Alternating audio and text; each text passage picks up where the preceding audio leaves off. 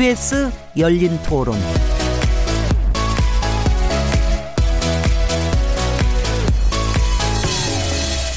안녕하세요.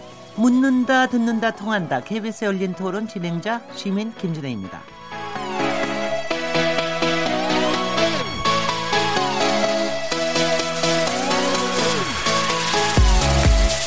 지난 14일 서울 강서구에 위치한 한 PC방에서 20대 청년이 칼에 찔려 사망하는 안타까운 사, 건이 있었습니다. 이른바 강서구 PC방 살인 사건인데요.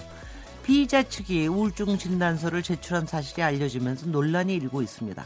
청와대 국민청원 게시판에는 심신미약을 이유로 처벌이 약하게 돼서는 안 된다라는 청원이 등장했고 100만 명 이상의 동의를 얻었는데요. 이 문제를 어떻게 봐야 할까요? KBS 열린 토론에서는 매주 목요일마다 우리가 놓치지 말아야 될 사, 회 이슈들을 짚어보고 있는데요. 오늘 키워드 토크에서는 심신미약 감염을 둘러싼 쟁점들을 살펴보고 개인정보 유출 논란에 대해서도 함께 얘기 나눠보겠습니다. 10월 25일 KBS 열린 토론 지금 시작합니다.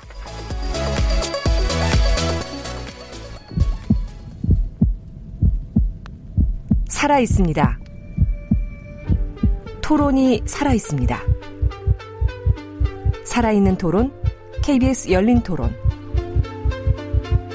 토론은 라디오가 진짜입니다. 진짜 토론, KBS 열린 토론.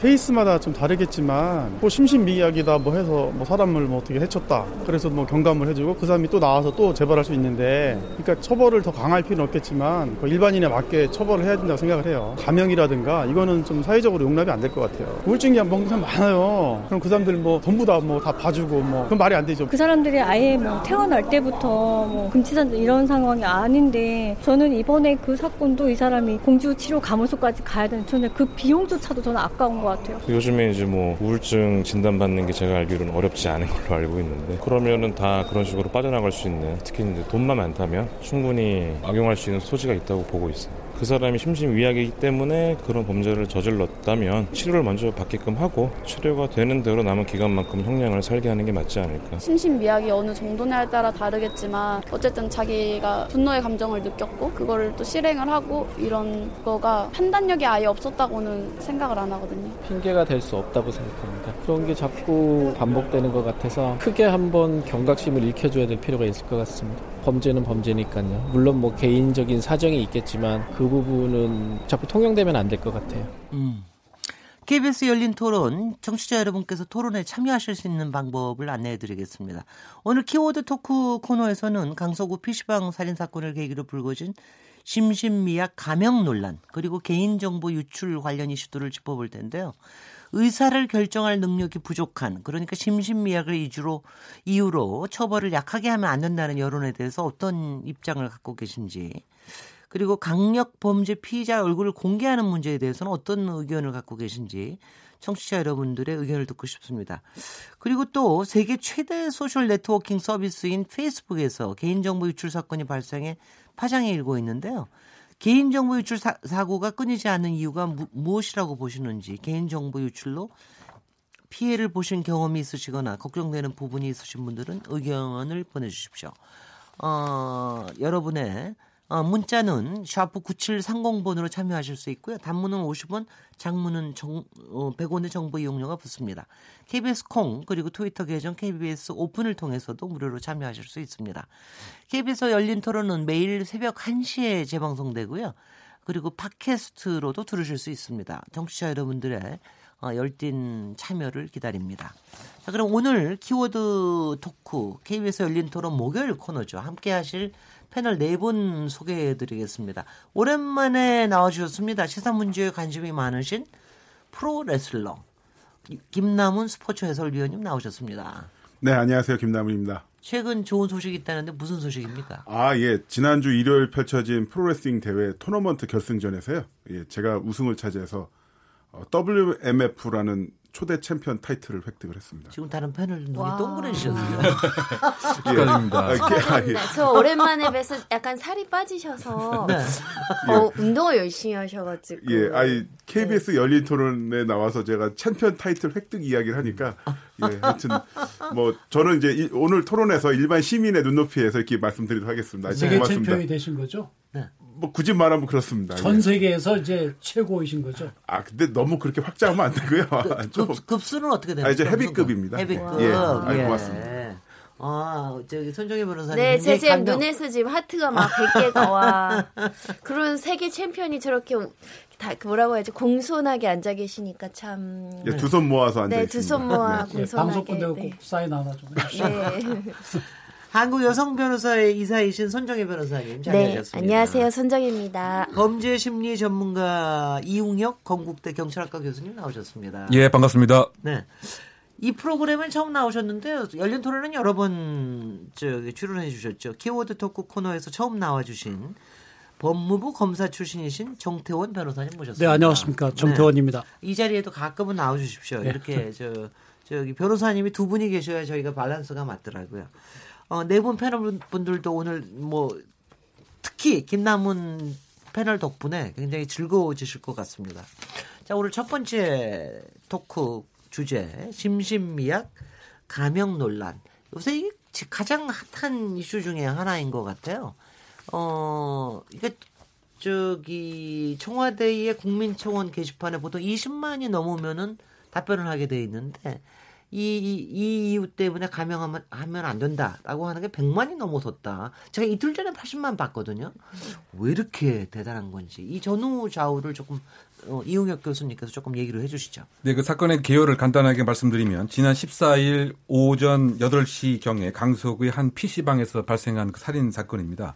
그 용의자와 그 동생이 게임을 위해서 한 7시 반 정도에 온 것 같습니다. 그런데 앞에 사용했던 사람들의 에, 일정한 좀 쓰레기 같은 것이 좀 남아 있었기 때문에 이것을 아르바이트생에게 치워달라고 이제 요구를 했는데 이 과정에서 불친절하다 이런 그 시비가 붙었던 것 같습니다. 그래서 아, 경찰에게 예, 신고가 그 이루어졌고 또 환불에 대한 요구도 있었습니다. 그래서 경찰 입장에서는 영업 방해의 예, 사건으로 이제 봐서 나름대로 어, 화해를 시키고 이제 이 용의자가 귀가한 것으로 알고서 경찰은 예, 출동을 마치고 어, 돌아갔는데 문제는 이 용의자가 약 300m 떨어진 집으로 귀가를 해서 네. 평상시 사용했던 등산용 칼인데요. 그 흉기를 들고 와서 이 아르바이트 생에게 안면에 30회 이상의 그 자상을 그 가했습니다. 상당히 그 끔찍한 공격 행위를 했기 때문에 아마 그 과다 출혈이 그 생겼고요. 그래서 응급실에 왔을 때 그 한 의사가 얘기하기를 인간으로서 보기엔 너무 정말 잔인한 모습을 봤다. 뭐 이렇게 얘기를 했습니다. 그래서 그 사망을 해- 했고요. 가장 더 문제가 되는 것은 이 자상으로 인한 공격 행위에서 이 범인의 동생도 함께 공범의 역할을 한 것은 아니냐 이런 입장으로서 그 피해자의 부친께서도 주장을 하셨기 때문에 네. 왜냐하면 피, 피해자가 그 193cm의 상당한 체격을 갖고 있고 또 오, 김남훈 해설위원님보다 키가 크네요. 네, 그렇습니다. 네. 또 검도 그 유단자인데 네. 동생이 이렇게 조력행위를 하지 않았으면 적어도 방어 행위는 했을 텐데 이것은 무엇인가 공범이 아니냐 이런 음. 입장이 이- 있었던 반면 경찰은 CCTV 영상을 봤더니 적어도 살인과 관련돼서는 공범의 혐의는 아직은 없는 것 같지만 네. 가능성을 열어놓고 이제 수사를 계속 그 진행 중이겠다. 그래서 결국은 그 아르바이트 생이 사망을 하고 끔찍한 공격 행위가 PC방에서 이루어졌기 때문에 나도 또는 내 동생도 내 조카도 이런 피해자가 되는 것은 아닐까 이와 같은 공감력 때문에 사실은 가장 빠른 시간 안에 100만 명 이상의 그 청원이 그 청와대 홈페이지에 쇄도했던 것 같고요. 네. 왜냐하면 지금 이 사건이 이, 이루어지고 나서 상당히 이례적으로 그 심신미약 감정을 받기 위해서 공주 법무병원에 이, 이 용의장에 갔습니다. 그러다 보니까 네티즌과 국민들은 아니 혹시 그 심신미약으로 감경 받는 것은 아니냐 이런 그 의문점이 들고요. 왜냐하면 이 당시에 그 가족이 10년 동안 우울증 약을 복용했다고 하는 이런 그 사실을 밝힌 점으로 그 봐서 네. 감형에 대한 시도다. 이래서 그 공분을 자아내고 있는 상황이 아닌가 생각됩니다. 네. 아니, 그러니까 심신미약이 아니 고 14일이면 별로 얼마 안 됐는데 벌써 심신미약이라는 게 금방 그렇게 나온다는 게 저는 조금 의아했습니다. 아니, 네, 심신미약은 변호사님. 뭐 그, 그 그렇게 나올 수 있는 주장 중에 불과한 것이고요. 네. 이제 실제로 심신미약에 해당되는 여부는 물론 최종적인 건 판사하지만 정신의학의 전문가인 정신과 의사들에게 이 사람의 정신 상태, 범행 당시의 상태가 어떤지에 대해서 감정을 하는 거거든요. 네. 그게 보통 한 달 정도 걸립니다. 네. 그래서 한 달 정도 이제 국립법무병원 공주에 있죠. 거기에서 이제 정신 감정을 해서 이 사람의 정신 상태가 어떻다. 그러니까 중요한 거는 심신 장애로 인해서 사물을 변별할 능력. 그- 그러니까 시비나 선악을 분별할 수 능력이 없거나 또는 부족했느냐. 네. 또 의사를 결정할 능력. 그러니까 자기 행위를 억제할 수 있는 그런 능력이 부족하거나 없었느냐. 그거에 관해서 이제 검토를 하는 것인데 그 결과를 보고 나중에 이제 최종적으로 이제 그 판사가 정하는 거죠. 근데 네. 지금은 이제 경찰 수사 단계에서 하는 거는 상당히 이례적입니다. 아, 그래서 그러니까 그 이례적인 게 왜 일어난 겁니까? 어쩌다가?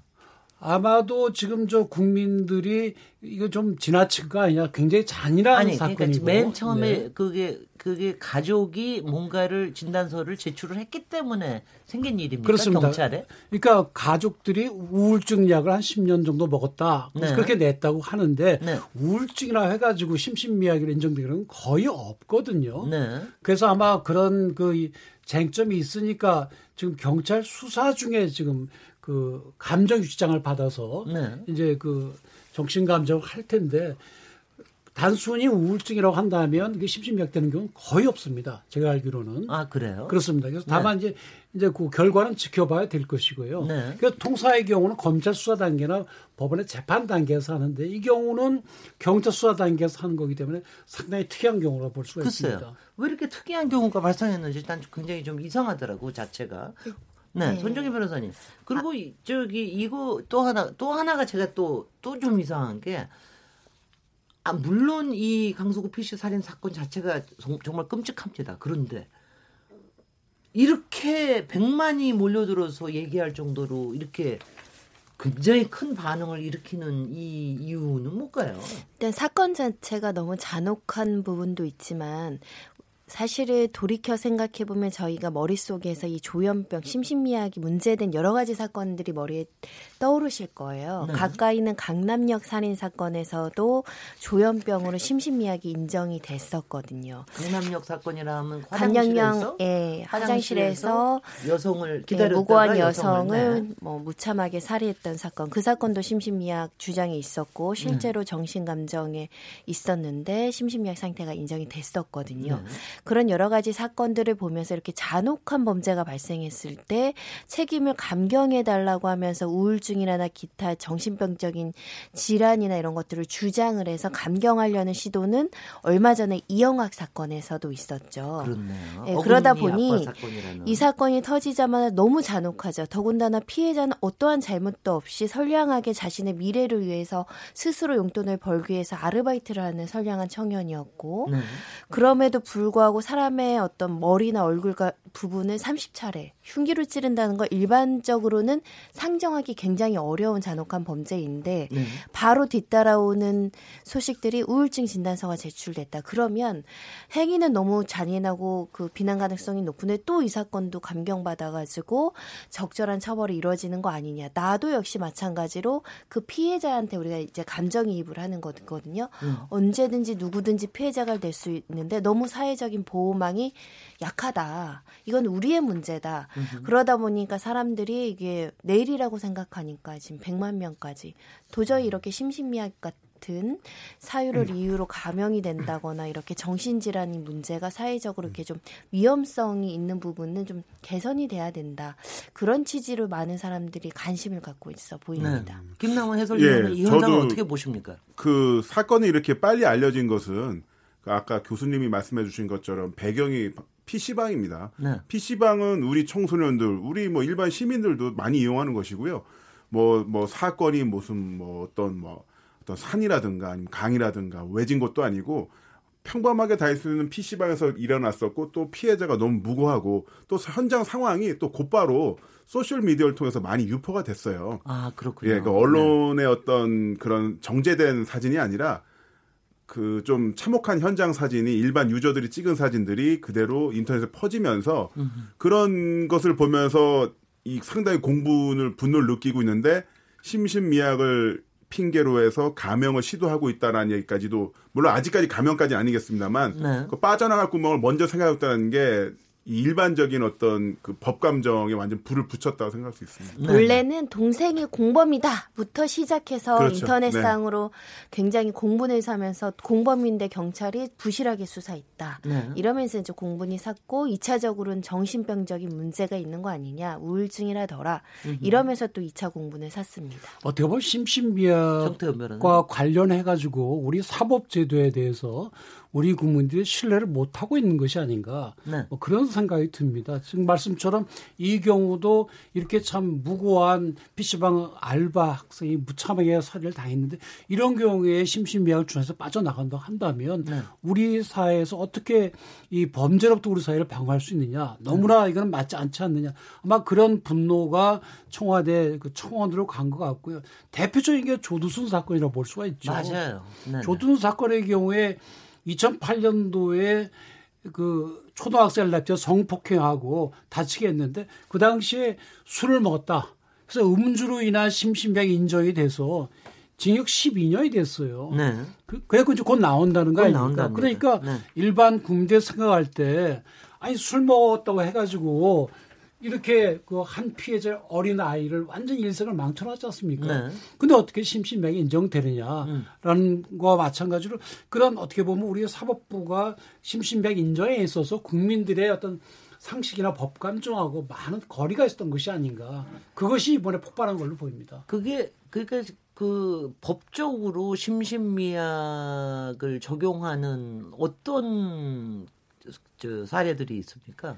음주는 지금 얘기 나왔고 근데 정신병도 정신병이 있다고 해가지고 반드시 심신병이 되는 건 아니고 그러니까 네. 그 조현병, 조현병이 예전 말로 치면 정신불병이죠. 예, 예. 조현병이 있어서 입원했다가 퇴원하고 몇 년 약을 먹은 경우라도 인정이 안 된 경우도 상당수 있고요. 아 그래요. 예. 네. 그러니까 아, 이 아까 말씀드린 대로 심신 장애로 인해서 이게 도대체가 시, 선악이나 시비를 구별할 수 없거나 또 자기 행동을 제어할 수 없는 그런 것이 심신 장애거든요. 뭐 어떤 경우가 그런 겁니까? 그- 네네 이용혁 교수님 많이 보셨을 것 같아요. 예, 구체적인 사례가 그 2016년에 사실은 수원 PC방에서 발생했던 사건입니다. 그 상당히 유사한 그 상태인데요.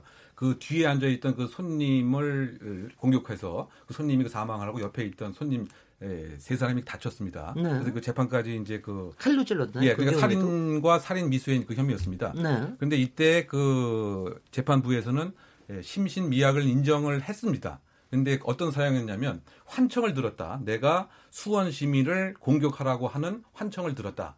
그래서 공격을 했다라고 이제 얘기를 하고 있고요. 네. 그 다음에 이제 그 정신 감정에도 이와 같은 것이 분명히 보인다고 이제 제시를 했기 때문에 물론 이제 판사가 그렇다고 해서 정신 감정서에 반드시 기소가 돼야 되는 문제는 아니지만 네. 통상적으로 일상적인 사고 체계가 와야 되어 있다. 주로 그 환청, 환시, 예, 환각 이런 상태는 심신미약이 이제 인정되는 경우가 많이 있습니다. 네. 또 다른 그 어, 사례인데요. 이 손자가 아, 할, 할아버지를 이제 공격해서 살해를 했는데 그 이유인즉 할아버지가 이제 할머니를 배반을 했다. 네. 그런데 그 역시 그 조현병적 증상이 분명히 있어서 어 심신미약이 이제 그 인정이 되었던 것이고요. 네. 또 다른 뭐 심신 상실 같은 사례는 이런 경우입니다. 2015년도에 두 살 아이를 3층에서 던졌습니다. 근데 이 그 던진 사람이 아 기, 기억납니다. 네, 그- 발달 그 그. 장애인입니다. 정신적인 나이에 비해서 지체 장애인. 네, 그렇습니다. 이제 이런 경우는 이제 아예 예, 옳고 그름에 대한 예, 판단 자체가 완전히 불가능한 것이죠. 네. 이런 경우는 이제 심신 상실로 이제 예, 인정이 돼서 벌하지 않았고요. 네. 그런데 어쨌든 큰 틀에서 보게 된다면 조현병의 경우에는 심신 미약을 인정하는 경우가 상당 부분이 있는 반면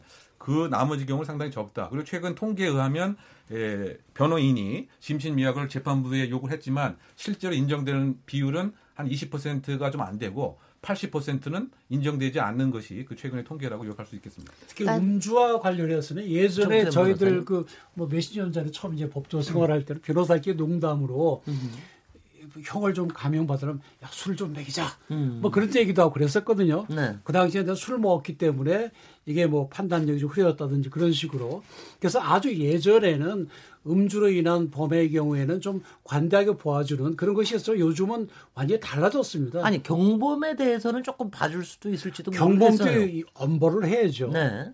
어, 아, 좋, 좋습니다. 술 안 먹고 뭐 맨정신에 싸울 사람이 누가 있겠습니까? 예를 네. 들어서 폭력 사건 같은 경우에 특히 이제 어, 지금 대법원의 양형 기준에 따르면 성범죄의 경우에는 술 먹고 한 경우에 네. 일부러 먹었으면 벌을 더 줍니다. 네 네. 그 다음에 술을 먹으면 그런 나쁜 짓을 할 소질이 있다. 네. 그런 사람이 술을 먹고 한 경우에는 그거를 뭐 깎아주지 않고요. 네. 그래서 술을 먹었다 하더라도 그 당시에 정말로 지금 말씀드린 대로 시비를 전혀 선악과 시비를 구별할 수 없죠. 그 정도가 아니면 인정을 안 해줍니다. 그래서 네. 술 먹으면 어, 된다는 얘기는 사실 조두순 사건이 마지막이 아닌가 싶고요. 네. 근데 그 외의 경우에도 어, 그 정신병이 있는 경우라도 범행 당시에 어땠는지 그게 중요하지. 나 옛날에 정신병원 다녀왔어. 그거 가지고 심신미약을 인정은 안 해줍니다. 그러니까 네.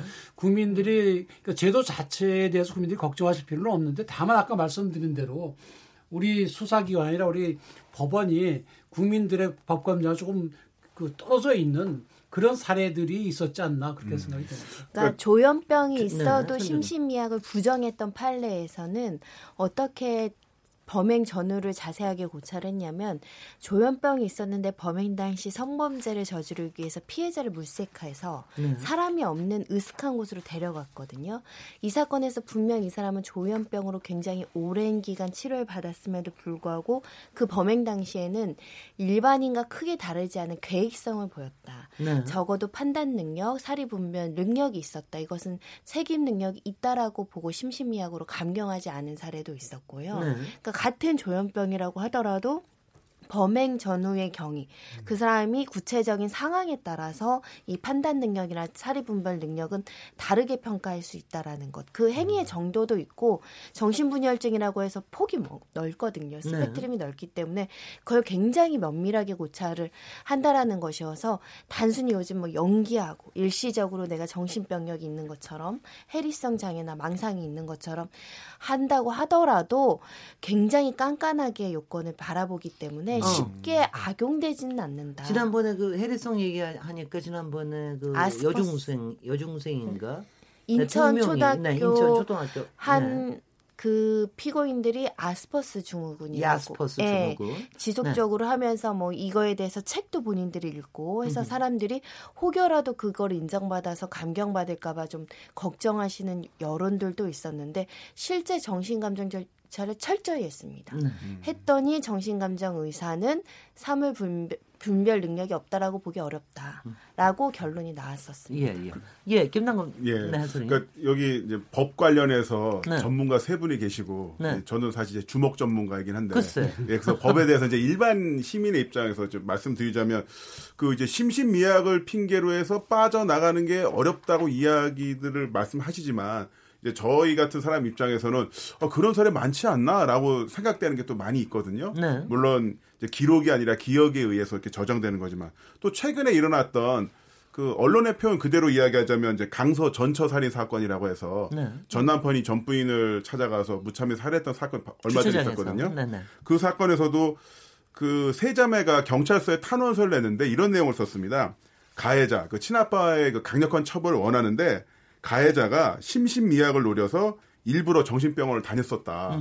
그러니까 혹시라도 그런 일이 있을지도 모르니까 제발 강력 처벌해 달라라고 이야기를 했습니다. 네. 아마 대부분의 사람들이 이제 그분들 아니면 저와 비슷할 거라 생각을 해요. 네. 왜냐하면 어, 심신미약이라는 게 분명히 엄격하게 작용한다고 하는데 강력 사건이라는 게 발발했고 얼마 뒤에 시- 뉴스 나온 걸 보면은 어 뭐야 감형됐네? 그럼 뭐야 이거 빠져나간 구멍이 생기는 거 아니야?라고 생각하게 된 부분이 분명히 있긴 있는 것 같습니다. 그리고 영화에서 너무 많이 봐가지고 외국에서 외국 영화에서는 특히 미국에서는 이런 경우가 꽤 있더라고요. 일부러 또 꾸며서 뭐 가, 제 감형을 받는 게 아니 감형 정도가 아니라 아예 무죄를 받는 경우도 그렇죠. 그 있더라고요. 법정 영화를 그 보게 되면은 네. 그내 속에 그 이중적 그 자아가 있다라고 말 이렇게 행동을 하- 하거나 네. 뭐 이렇게 해서 나중에 판결할 때 아주 그 음흉스러운 웃음으로서 나오는 장면이 항상 기억이 그 납니다. 아, 그 영화 있었는데 네, 그렇습니다. 무슨 무서운 영화 있었어요. 예, 그래서 그 소위 네. 이제 그 insanity defense 이제 그런 것을 주제로 하는 것인데 네. 그 미국의 그 통계에 의해서도 그렇게 에, 감형을 받거나 죄가 되지 않는 판결이 나는 것은 1%가 채 안 되는 것으로 이렇게 되어 있습니다. 네. 기본적으로 어, 이 판사가 발생한 사건의 맥락, 경위 등을 통해서 법적 평가를 하는 것이지 정신 감정 결과서는 단순한 참고서에 그 불과하기 때문에 참고 자료에 불과하기 때문에 설령 아주 그 예를 들면 우울증이 심하다 또는 설령 조현병 증세가 강하다 또는 뭐 어, 양극성 경동 장애가 강하다라고 하더라도 이것은 뭡니까? 그건 또 그러니까 갑자기 기분이 양극- 좋았다가 갑자기 아, 이제 기분이 조울- 나빠지가 조울증이요. 예, 네네. 뭐 그런 이제 음. 형태인 거죠. 그것은 이제 이상 성격의 한 부분이지 이 실행 시점에서 옳고 그름에 대한 판단, 그 다음에 무엇이 이익이고 불이익에 대한 판단, 이와 같은 시시 변별 능력은 법적 평가로 그 하는 것이기 때문에 네. 결국 절대적으로 판사가 어떠한 재판을 하는 능력이 가장 중요한 것 같고요. 네. 지금 아까 잠깐 말씀하신 것처럼 김남은 해설위원님 네. 김 의원님 말씀하신 것처럼 이렇게 속이려고 하는 왜곡 행위를 하- 시도하는 경우도 있긴 합니다. 그래서 우리가 기억을 반추해 보면 그 이영학 어금니 아빠의 경우에도 네. 그 정신장애 2급, 3급 자체가 그 가짜로 한 것이 아니냐 이런 논란도 그 많이 있었고요. 예. 그래서 이번에 그 치료 감호소에서 1개월 동안 이렇게 관찰을 하는 것이 소위 속이려고 하는 행위 자체를 명확하게 보기 위해서 심층 인터뷰도 하고 그다음에 측정 도구로 옳고 그름에 대한 판단도 하고 성격 장애를 판단을 하고 일정한 행동에 대해서 어떻게 해석하는 것을 이제 예, 밝혀내기 위해서 그 한 달이라고 하는 이 짧지 않은 어떻게 보면 짧 수도 있지만 뭐 긴 시간일 수 있는데요. 그것을 이제 밝혀내는 그 작업이기 때문에 그러니까 국민들이 용의자가 네. 이번에 치료 감호소로 이송이 됐죠. 네, 그렇습니다. 네네. 그래서 이제 사실 그 치료 감염소에 약 100여, 아, 아, 한 1000명이 수용하고 있습니다. 그, 그 중에서 약 한 100명이 이제 그 마약 그 복용자고요. 네. 또약 한 80명이 성도착 그 환자고 나머지가 이제 중증 그 범죄자입니다. 네. 그래서 범죄자에 대해서 진단을 하고 그다음에 그 책임 있는 사람한테 형벌을 구하는 것이 근대 형법의 원칙이기 때문에 치료한 다음에 이제 형벌을 봐야 되기 때문에 1000명의 중증 범죄자들이 현재 치료 감호소에서 있는 상태인 거죠. 기본적으로 아 갑자기 지금 말씀드리니까 깜짝 놀랐어요. 아니, 천 명이나 그렇게 아니 그렇게 우리 많아요? 사회에 범죄들이 있는데 네, 이 정태현 범죄가. 네. 이것이 이제 우리가 범죄자를 처벌하는 이유는 그 사람이 그런 나쁜 짓을 안 해도 되는데 나쁜 짓 했잖아요. 네. 그 점에서 어, 비난 가능성이 높단 말이에요.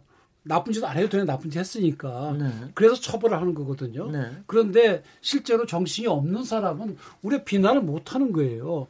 예를 들어서 누군가 마약을 강제 투입을 해서 완전 정신이 없는 상태 됐다고 가정해 보면 그 사람이 어떤 나쁜 짓을 했다고 해가지고 처벌할 수는 없는 거 아닙니까? 마찬가지로. 어, 없습니까?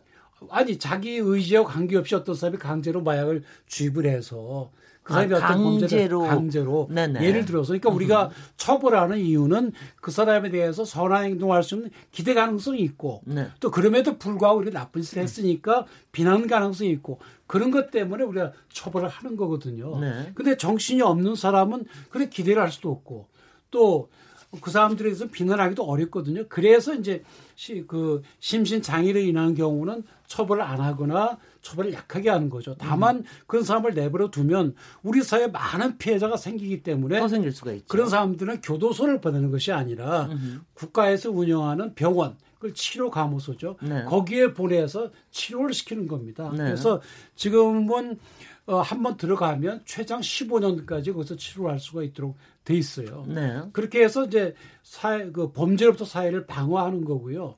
그리고 또 이 심신 장애는 이게 정신의학성 개념이 아닙니다. 그래서 아까 우리 그 교수님 말씀하신 바와 마찬가지로 예를 들어서 정신과 의사가 아, 이 사람은 심신 장애가 있다. 그렇게 그 감정 의견을 쓴다 하더라도 판사가 볼 때 범행의 경위라든지 그 다음에 이 사람이 재판이나 수사 과정에서 한 이야기라든지 그런 걸 종합적으로 검토해 볼 때, 네. 아, 이 사람 범행 당시에는 이렇게 정신이 없는 거라고 볼 수 없다. 네. 그러면 심신 장애를 인정 안 합니다. 네. 그래서 그 점에서 이제 법관의 그런 그 역량이 상당히 중요한 거고요. 지금 잠깐만 조금 개념 조금만 설명해 주시면 심신 장애라고 얘기를 하셨는데 거기에는 심신 미약과 심신 심신 상실, 상실 두 가지가 있습니다. 딱 두 가지요. 그렇습니다. 네네. 상실은 뭐 더 강한 수준으로 판단 능력, 사례 분별 능력 이런 것들이 없다라고 보시면 되고 미약은 약하다라고 생각하시면 될것 네. 예, 그리고. 현행법에는 실제로 심신미약이나 심실 상실 때문에 감형이 될 수 있게끔 근거가 분명히 법적으로 하도록 있는 되어 겁니까? 있습니다. 의무. 의무적으로. 몇 이게 얼마나 합니까? 그러니까 감형을 감염 이렇게 심신 상실의 경우에는 아주 정신이 없는 사람이니까 처벌을 아예 안 하고요. 안 하고요. 예, 그다음에 심신 미약의 경우에는 그 감경하도록 되어 있습니다. 구체적인 감경은 이제 우리 그 양형 기준에 따라서 하는 거고 네. 정확히 얼마를 해라 그렇게 되어 있지는 않습니다. 다만 예를 들어서 우리 가- 양형 기준표에 따르면 일단 살인죄를 예를 들면 네. 비난 동기 살인의 경우에 어떤 비난을 동기가 비난받을 하는 경우에 기본형이 15년 조금 천천히 얘기해 주세요. 뭐 비난받을 동기라는 그러니까 게 뭡니까? 살인도 네. 이게 살인죄 형률도 참작할 만한 동기에서 살인이 있는 경우 또 보통의 그 살인 그다음에 그 동기 자체가 비난받을 만한 살인 네. 또 중대한 범죄와 결합된 살인 예를 들어서, 예를 들어서 강간과 살인을 아하, 그런 거 네. 그다음에 극단적 인명경시 살인 이렇게 여러 유형을 나눠놨습니다. 네, 네. 그래서 예를 들어서 비난 동기 살인 동기가 아주 비난할 만하다 네. 그런 경우에 보면은 기본형이 15년 내지 20년이거든요. 네. 그런데 감경을 하면은 10년 내 16년으로 내려가는 거죠.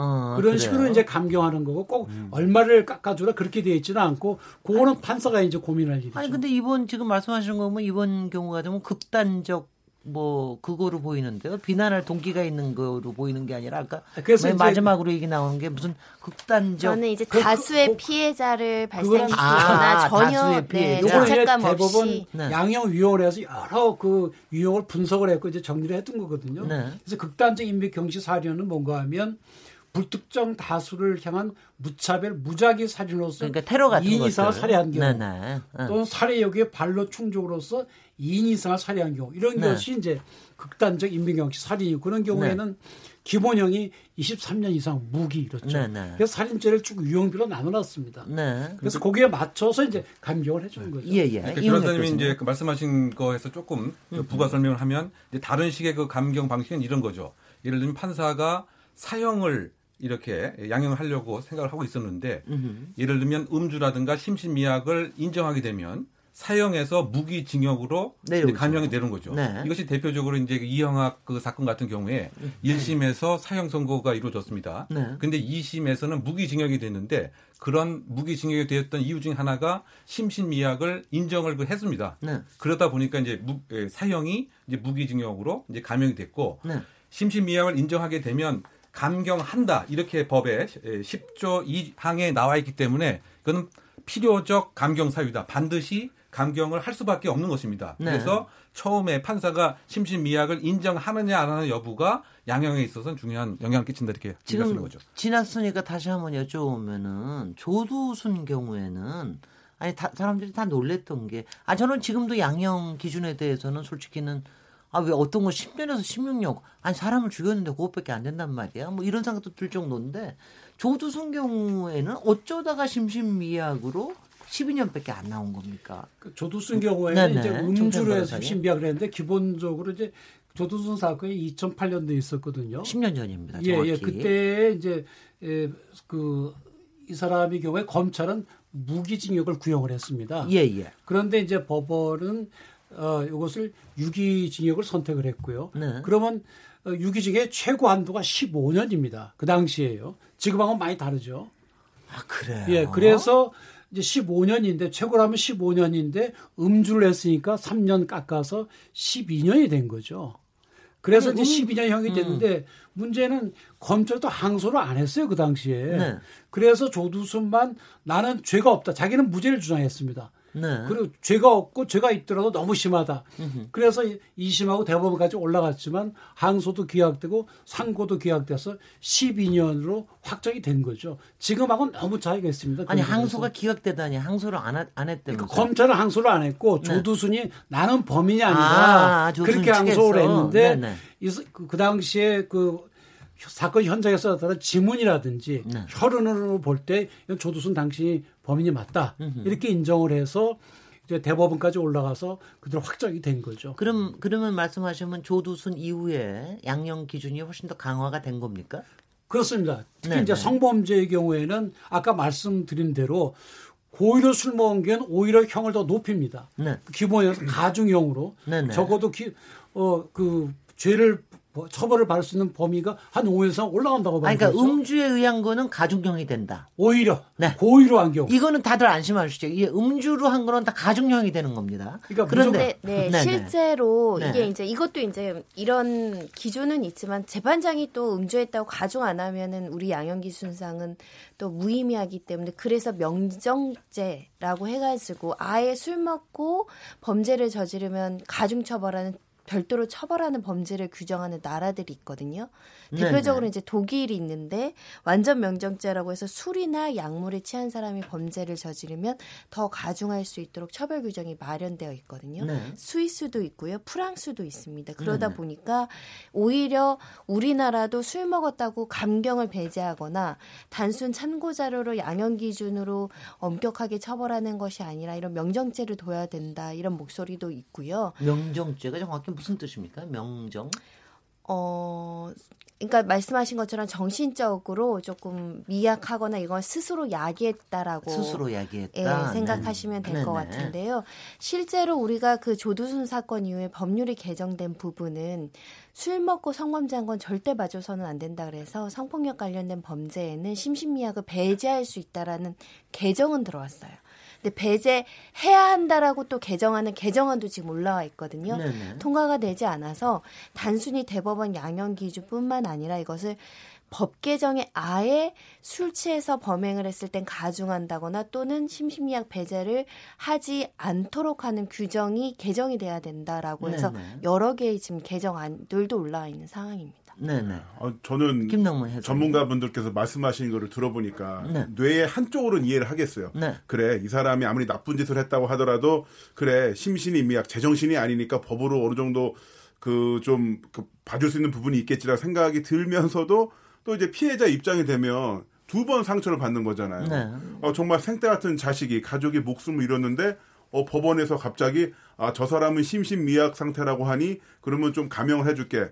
원래 무기징역이었는데 30년으로 내려줄게. 15년이었는데 13년으로 내려줄게. 이렇게 하면 그 피해자 입장에서는 가족분들 입장에서는 과연 그거를 이해할 수 있을까? 그러면 그 분노에 대해서는 예를 들어서 국가가 아 이번에는 심신미약으로 가해자의 저기 이렇게 해드, 어, 좀 감형했으니까 이번 사건의 피해자에 대- 대해서는 국가가 어느 정도, 어느 정도 또 배상을 하겠습니다. 네. 뭐 이런 것도 아니잖아요. 네. 아 그러면 어 저는 이제 뇌로는 이해가 되겠는데 이 정보가 들어와서 이제 가슴으로 내려갈 때 턱 걸리는 부분이 분명히 있네요. 그리고 확실히 이해가 조금 안 되는 게 아까도 얘기하셨지만 심신 미약이든 심신 상실이든 형이 어느 만큼 되면은 치료 가, 감호소에 들어가 있어야 된다면서요. 그렇습니다. 그러면은 이왕이면 제대로 형을 받게 해서 조금이라도 치료 감호소에서 치료를 더 받게 하는 게 맞는 거 아닌가요? 그러니까 교도 사람을 교도 범죄에 일어났을 때 네. 교도소에 두느냐 병원에 두느냐 그 차이입니다. 글쎄. 그러니까, 그러니까 이 사람의 범행의 주된 원인이 병이라고 한다면 그럼 병원에 치료하는 게 맞고 네. 이 사람의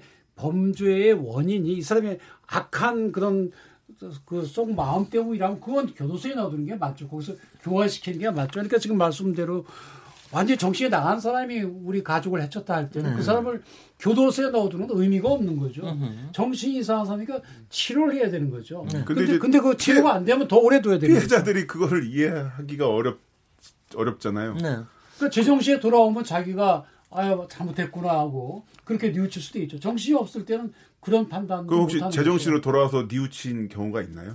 그게 이제 시, 그러니까 그게 이제 치료 방법의 날로 이제 개선이 되면 그렇게 될 수가 있겠죠. 근데 정신의학에 대한 뭐 치료 기법이 떨어지면 치료가 안 되고 15년 이상 있어야 되겠죠. 제가 제가 또 질문을 좀 드리면은 아니 하여튼 일단 국회에 계류돼 있는 법안들이 있으니까 심신미약에 관련된 감형 부분에 대해서는 분명히 뭔가 개선이 이루어질 것 같, 같, 같다. 뭐 이거 이것까지는 이해를 하겠고요. 혹시 이웅익 교수님께서 좀 아실 것 같은데 혹시 지금 아마 그것도 굉장히 걱정하네요. 심신미약 때문에 혹시 감형을 받은 사람이 나중에 또 재범을 하면 어떻게 하느냐. 근데 혹시 치료 감호소에 전, 저, 저- 저는 솔직히 오늘 천 명이나 있다 그래서 놀랐는데 그분들 중에서 나오신 분들이 어, 재범하는 율, 율이 꽤 있습니까? 어떻습니까? 그러니까 이제 그 절차가 이렇게 되는 거죠. 심신미약 또는 심신상실을 이제 인정하는 그 경우에 네. 그 치료 감호를 그 병관합니다. 그, 그 얘기는 뭐냐면 그 형벌을 부과하는 근대의 원칙이 온전한 사람한테 형벌을 부과해야 되니까 네. 먼저 치료 감호에서 그 심신미약과 심신상실 상태를 완전히 치료한 다음에 네. 형벌을 부과하는 것을 원칙으로 하는 거죠. 네. 다만 이제 그 치료 감호에 있는 그 기간도 예를 들면 예, 징역형에 산입이 됩니다. 그렇겠죠. 이제 그 같은 이제 그 이제 예, 원칙인데요. 네. 근데 지금 재범률과 그 예, 관련돼서는 네. 사실은 지금 명확한 그 통계가 지금 나와 있지는 그 않습니다. 네. 정확하게 심신미약 그 상태로 있는 사람이 다 완전히 팡, 이, 회복이 됐는데 또 범죄를 과연 이제 했겠느냐 이런 것은 정확하게 이제 알 수는 이제 그 통계 딱 뽑아서 예, 살펴봐야 될 이제 문제입니다만 네. 일반적으로 봐서는 과연 그 심신 미약과 심신 상실 한 번 상실됐는데 과연 이것이 온전한 상태로 다 치료가 그 되겠느냐 이런 부분에서는 조금 이제 회의적인 면이 예, 없지 않아 분명히 그 있을 수밖에 없겠죠. 네. 그래서 재범과 그 어, 관련 그렇다라고 본다면 이것을 장기 구금하는 것이 소위 예, 사회의 이 평안한 이 방위를 위해서 사회 방위를 위해서 필요하다.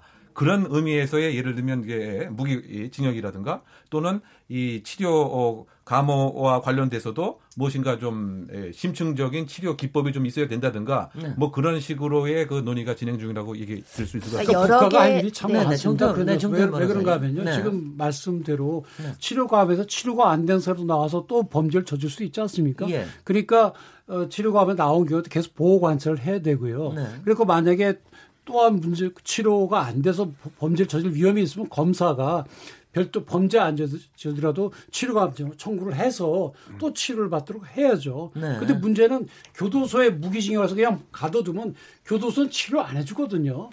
그러니까 이 사람은 영원히 이게 나아질 가능성이 없는 거죠. 네, 그러니까 치료 감호소에 보내는 그렇죠. 거 아니에요? 그러니까 이제 네. 아까 말씀드린 대로 교도소를 보낼 것인지 병원으로 보내 두 개 중에 국가가 잘 선택을 해야 되는데 네. 병원으로 보내서 사람이 나아질 것 같으면 병원으로 보내 치료를 받게 하고 또 안 나서면 계속 더 치료를 받게 하고 네. 그렇게 해서 본인도 나아지고 또 사회도 음. 범죄로부터 예방이 되고 두 가지 목적을 같이 할 수 있는 거기 때문에 국가가 적극적으로 관여를 해서 치료를 해야죠. 네. 내버려 두면 또 범행할 수도 있습니다. 그러니까 요번에 이 부분에 대해서는 분명히 국회에서 뭔가 논의가 좀 진행될 것 같다는 생각이 들고요. 그 뭐 형벌 제도에 대해서 제가 조금 조금 핀트를 달리해서 질문 드리면은 이번에 좀 빠르게 피의자의 신상 공개가 됐습니다. 얼굴까지 포함을 해가지고. 아, 물론 굉장한 흉악한 범죄고 너무나 충격을 받았기 때문에 우리가 그건 있는데 이번에 그 이, 이, 이거를 공개한 거에 대해서는 어떻게 생각하십니까? 김남원 해설위원님 어떻게 생각하세요? 굉장히 빠르게 빠르게 저기가 됐잖아요. 네. 근데 이전에도 이런 사건, 강력 사건이 발생을 하면 뭐 얼굴을 보고 싶어 하죠. 어떻게 생긴 왜냐면 어 우리 입장에서는 일반 시민 입장에서는 욕을 한다고 하더라도 그 이미지가 있어야만 얼굴 새긴 어떻게 생긴지 알아야만 또 더 심하게 욕을 할 수 있으니까 네. 뭐 저주라도 하고요. 왜냐면 이제 우리 입장에서는 그런데 그 공개되는 기준이 어떤 때는 공개가 빨리 됐다가 어떤 때는 공개가 늦게 됐다가 하는데 과연 이게 어떤 흐름이 있는 건지 좀 의아할 때가 있습니다. 글쎄요. 제가 어렸을 때 예전에 뭐 살인사건 같은 거 일어나면 신문에 아예 얼굴에 어디서 한지 다 나왔던 것 같은데 네. 그게 어느샌가 없어졌다가 다시 또 뜨문뜨문 공개되기 시작했는데요. 근데 이런 식으로 이게 그냥 좀 원칙 없이 진행되는 게 아닌가. 물론 저는 공개된 게 전 좋다고 보는데요. 완전한 그 음흠. 유죄가 확정된 아니 뭐 그 현장에서 잡혔다거나 이렇게 된다면은 뭐 국민의 알 권리라는 차원에서도 가능하다고 보는데 이게 기준이 어디부터 어디까지인지를 좀 궁금하더라고요. 그 기준이 있습니까? 그게- 용역 교수님? 법에 그딱 명시되어 있습니다. 네. 특정 강력범죄 처벌에 관한 특례법 8조 2에 이제 규정이 되어 있는데요. 네. 예를 들면 강력범죄, 예를 들면 강도라든가 살인이라든가 강도살인의 경우에 에, 범행을 했다라고 하는 증거가 뚜렷할 것. 이것은 왜냐하면 무죄 추정이 원칙에 그 반할 우려가 있기 때문에요. 그리고 어, 공익에 에, 충실할 것, 즉 알 권리라든가 재범 방지라든가 그리고 다만 그 용의자가 미성년자의 경우에는 이제 해당되지 않는 것으로 예. 이렇게 요건을 그 정해놓고 있습니다. 네. 그러니까 김 의원님 아까 말씀하신 대로 이제 과거에는 이제 무조건 이렇게 얼굴 공개했는데 이게 국가인권위원회의 무죄 추정의 원칙에 그 반할 수 있다라고 하는 그런 음. 여론 때문에 예, 강호순 사건 이후에 2010년도에 이 법이 그 마련이 그 되어서 예, 예. 이 규정이 되었고요. 그렇다고 공개를 한다라고 해도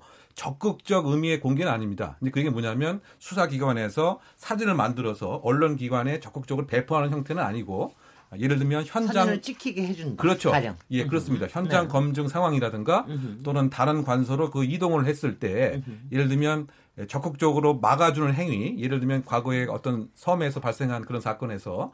그 교사를 주민들 민간 할 때. 네, 할때 마스크와 모자까지 다 씌워주면서 이게 막았단 말이죠. 네. 그런 의미는 아니고 소극적 의미에서 이 현장에 언론 카메라가 들어와서 촬영할 수 있는 것을 이제 허용하는 의미에서의 이제 얼굴 공개다 이렇게 얘기를 하는데요. 네. 저는 다만 이제 그 비교 국가적으로 봤을 때 우리나라처럼 얼굴을 이렇게 적극적으로 피의자 피고인의 인권을 보호하려고 나라는 상당히 조금 적지 않느냐 제가 아는 한에 있어서는 말이죠. 네.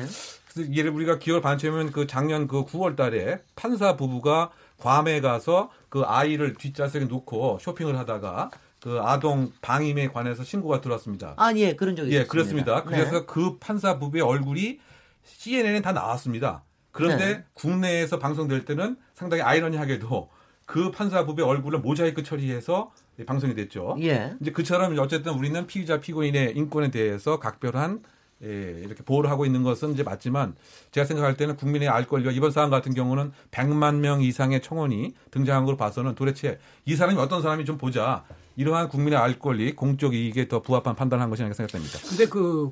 기본적으로 이제 공개가 되면요. 네. 그 사람이 사실은 범인이 아니더라도 이미 범인으로 찍히고 그렇죠, 말이죠. 그리고 사실상 사회적으로 매장되는 게 그. 사실이거든요. 네. 그래서 이제 우리가 신상 공개는 신중하게 해야 되는 거거든요. 그래서 네. 지금 그 말씀하신 대로 특정강력범죄법의 8조 2, 그 2010년도 4월 달에 신설이 된 건데 여기에는 그 기준을 정확하게 해놨습니다. 네. 그래서 범행 수단이라든지 증거라든지 재범 등 공익이 공고이익이 필요하다.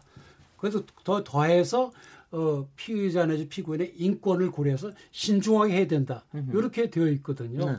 그래서 거기에 맞춰서 이제 어떤 건 공개하고 어떤 건 공개 안 하는데 문제는 기준 이제 대 기본 그 기준은 정해져 있는데 구체적으로 이 경우에 해당되냐 안 되느냐에 관해 가지고 정확한 기준이 아직은 말이 안 돼 있는 거죠. 그리고 예를 들어서 지금은 경, 어떻게 하는가 하면 경찰청의 지방청마다 이 위원회가 있어요. 이거 저 신상정보 공개 심의 위원회. 거기에서 이제 심의를 해서 아이 오원춘이나 이용하이 같은 거 공개해야 된다. 이제 공개를 하고 강남역 살인 사건이나 뭐 이런 데는 공개하라고 그랬잖아요. 근데 네. 이게 위원회 위원들 성격에 따라서 인권을 더 중시하는 분이 있고 또 알권을 중시하는 분이 있고 서로 그러니까 의견이 다르다 보니까 결론도 어떻게 보면 들쑥날쑥하게 되는 거거든요.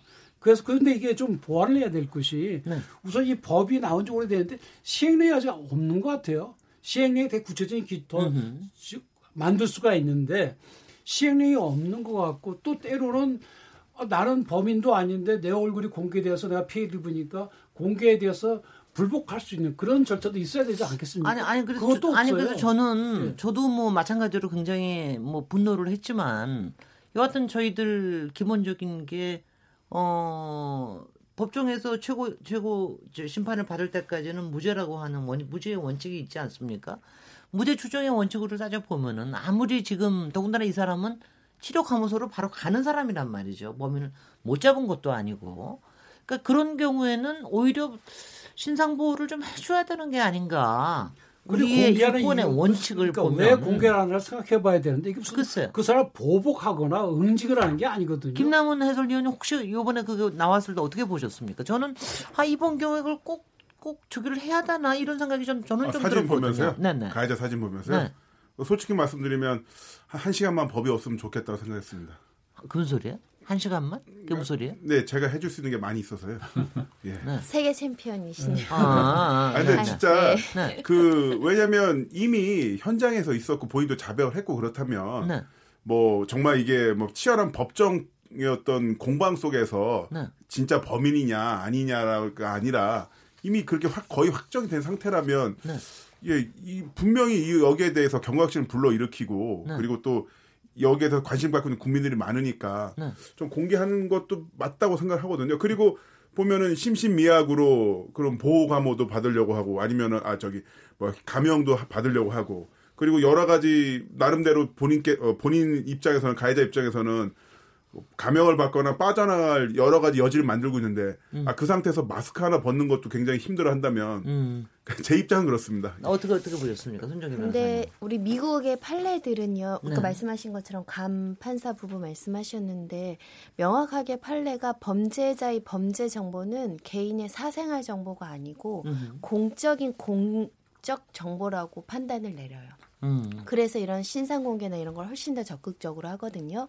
우리도 지금 이 논의하는 게 그 범인, 범인으로 지적 지목된 피의자의 정보가 개인의 권리이냐 아니면 공적인 공공이 알 권리가 더 중시되냐 그 논의를 하고 있는 것인데 과거에는 잘 공개를 해줬었어요. 음. 근데 헌법재판소에 누군가 이것을 문제 제기를 했어요. 음. 왜 무죄 추정의 원칙이 있는 것인데 판결 나기 전에 경찰들이 포토라인에 세워서 나의 인격권과 초성권과 무죄 추정의 원칙을 위반하느냐 문제다. 그 다음부터 마스크를 끼우고 모자를 씌우고 음흠. 그렇게 숨겨주는 거거든요. 근데 이것을 조금 더 시각을 바꿔서 이 범죄에 대한 정보는 우리 국민들이 모두 알아야 될 알 권리고 공공의 이익의 가치가 높다라고 한다면 충분히 알릴 가치가 있다라고 생각이 들고요. 다만 이제 세부적으로 그 기준이 애매모호하다 보면 현실에서 좀 다수의 피해자가 있거나 유무죄가 치열한 사건들은 공개하기 어려운 부분들이 있겠죠. 그런 여러 가지 예외적인 걸 빼면 말씀하신 것처럼 뭐 CCTV에서 범행 현장 다 특정이 되어 있고 피해 확- 다 정해져 있다고 한다면 알 권리 차원에서 공개하는 것이 바람직하고 또 이렇게 공개하는 것이 예방적 효과가 있거든요. 네네, 그건 사회적 있겠습니다. 네. 각인 낙인 효과가 부정적으로 있는 그 부분에 대해 상할 만큼 아 내가 잘못하면 온 국민이 내 얼굴을 보고 정말 온 가족 나랑 연결된 사람 모든 사람에게 내가 이렇게 비난을 당할 수 있구나. 음흠. 그것 자체가 사회적으로 예방적 효과가 발휘할 수 있기 때문에 전 요번에 당연히 공개하는 것에 찬성합니다. 알겠습니다. 한 예방, 가지만 예방적인 예방적 말씀하신다면요. 차원은- 네. 성범죄자 알림이가 있거든요. 네 네. 그, 인, 그 그거는 휴대폰에서 완전- 완전 알림이가 예, 휴대폰에 들어가서 그 앱을 다운 받아도 되거든요. 네. 거기에 따르면 그 성범죄자의 성명, 주소, 사진 다 나옵니다. 얼굴 네. 사진, 몸 사진. 네 네. 그래서 이거야말로 가장 범죄 예방에 도움이 되는 네. 뭐 그런 것이 아닌가 싶고요. 네. 좀, 좀 그, 아까 말씀드린 그 범죄자의 경우에 공개한다는 거는 살인 등 강력 범죄에 한해서 이렇게 하도록 되어 있습니다. 그래서 네. 지금 말씀대로 아, 그, 그 피의자나 피고인의 인권보다는 사회를 더 방어하는 것이 더 크다.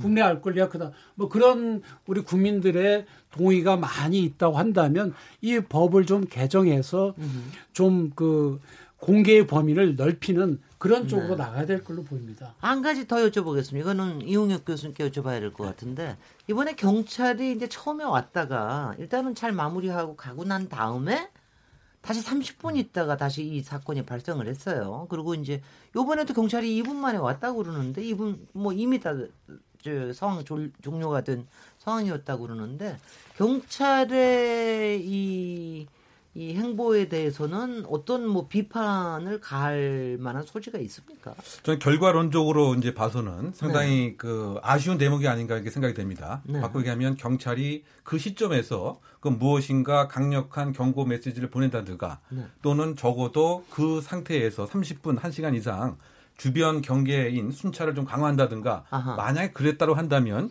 이런 일을 막았을 가능성이 있지 않겠는가 결과론적으로는 그렇게 생각을 해보는데 네. 과연 현실적으로 그렇게 가능하겠느냐 일단은 법적 근거가 이제 있어야 되는데 네. 예를 들면 흉기를 소지하고 있었다고 한다면 소위 말해서 긴급 체포도 이제 가능하겠죠 그렇죠. 현행범으로서 그렇죠. 근데 그런 상황도 아니었던 것 같고요 네. 그러면은 이제 영업방해 사건과 관련돼서 임의 동행을 과연 요구할 수 있겠느냐. 네. 즉 자의적 의사로 경찰관서에 이렇게 데리고 가는 네. 그것도 사실은 지금 예, 상당히 어려운 상태이고 네. 그러면 예를 들면 경찰관 직무집행법에 예, 의거해서 합리적 상황을 예, 종합적으로 판단해서 수상한 사람에게 예를 들면 이제 검문 검색을 요구할 수가 이제 있단 말이죠. 네. 즉그 얘기는 뭐냐면 이 그 용의자와 동생에게 인적 사항을 요구해서 일정한 정보를 파악하고 혹시 과거에 전과 경력이 있는가 여부를 파악하는 근데 이 용의자가 과거에 그 상해 전과가 두 건이 있다라고 알려져 있습니다. 네. 그러면 일정한 경계 조치와 무엇인가를 할 수가 있었을 가능성이 있는데 네. 현장에서는 지금 계속 112 신고가 떨어지고 법적인 근거에 한계가 있고 네. 지금까지 사실은 적극적인 조직 문화라기보다는 수동적인 조직 문화로서 이렇게 저는 지내온 것이 하나의 문제가 되는 것은 아닌가. 그것은 제가 생각할 때는 우리의 법과 제도가 좀 약한 경찰을 전 만들어 놓은 것은 아닌가 저는 좀 그런 지적을 하고 싶습니다. 좀더 네. 공격적이고 예방 중심으로 경찰 활동을 하고 네. 그것에서 발생하는 여러 가지 흠과 하자는 이 현장에서 판단을 하게 하는 경찰 조직을 만들어 놨으면 적극적인 비난을 지금 할 수도 있었던 것으로 보는데 네. 지금에서는 손과 발을 다 묶어놓은 상태에서 일방적으로 비난하기에는 상당히 좀 한계가 있다. 다만 결과론적으로 경찰이 현장에 온 다음에 15분 안에 이와 같은 사망 사고가 났기 때문에 비난은 에, 가할 여지는 충분히 있긴 하지만 진격적인 비난을 하기에도 역시 한계가 있는 것으로 보입니다. 저기 이용혁 교수님이 계속해서 하지만 하지만 이렇게 얘기하니까 굉장히 힘들어하시는 걸 알겠습니다. 정태현 사실 뭐 네, 네. 그, 다음 현장에 출동했던 경찰관이 네. 아 이런 그 사고가 날 줄 알았으면 잘했겠죠. 네. 그래서 그 점은 참 안타까운데 뭐 그 당시에 뭐 현장에서 뭐 전과제에서 뭐 상해주가 이범인 거 알았을 텐데 왜 그걸 못했냐 이렇게 비난도 있는데 사실은 이 민주화가 되기 전에는요 이런 문제가 안 생깁니다. 왜 그런가 하면 그때 석까지 가시죠 하고 그냥 왔어요 임의동행으로. 네. 그 다음에 네.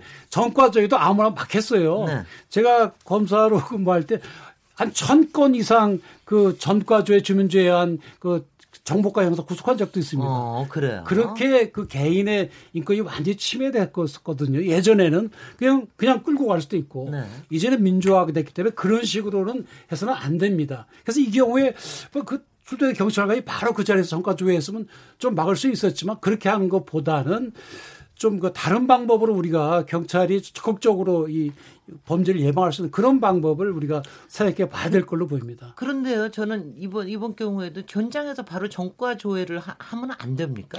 경찰이 전과 전과 조회를 하게 되면 문제가 모든 사람이 다 조회를 할 수가 있죠. 아니 경찰만. 아니 경찰이요. 네. 경찰이 모든 사람에 대해서 조율할 수 있는 거 아닙니까? 그렇죠. 그래서, 그래서 예전에는. 아는 경찰한테 부탁해서 네네. 네. 우리 직원 새로 있었어요. 뽑으려고 하는데 네. 정가 조회 좀 해다오, 어허. 주민 조회 좀 해다오. 어. 그렇게 했어요. 그것이 네. 정보통신망법 위반으로 보였기 때문에 제가 그때 그걸 사건을 어. 그 담당 교수가 구속하는 일까지 있었거든요. 아, 그러니까, 개인의 정보가 완전히 아. 안 되는군요. 해서는 안 되죠. 네. 그 지금은 이제 예를 들어서 어떤 경찰관이 수사상 필요해서 전과지를 하는 경우에 반드시 누가 신청했다는 것도 적도록 돼 있습니다. 누구라도. 네. 예전에는 그냥 아무 때나 다 할 수가 있었죠. 알겠습니다. 그러니까 국민의 인권은 보호하면서 어떻게 하면 경찰이 적극적으로 잘할 수 있겠느냐. 그걸 저희들이 연구를 많이 해야 됩니다. 근데 앞으로 그것도 상당히 연구해야 될 음. 필요가 있는 것 같이 보입니다. 이 부분에 대해서는요. 저희가 논의가 좀 많이 됐으니까 여기서 일단 논의를 좀 마감하도록 하고요. 잠시 쉬었다가 다음 주제로 넘어가 보도록 하겠습니다. 지금 여러분께서는 KBS 1라디오 KBS 열린 토론 시민 김진애와 함께하고 계십니다.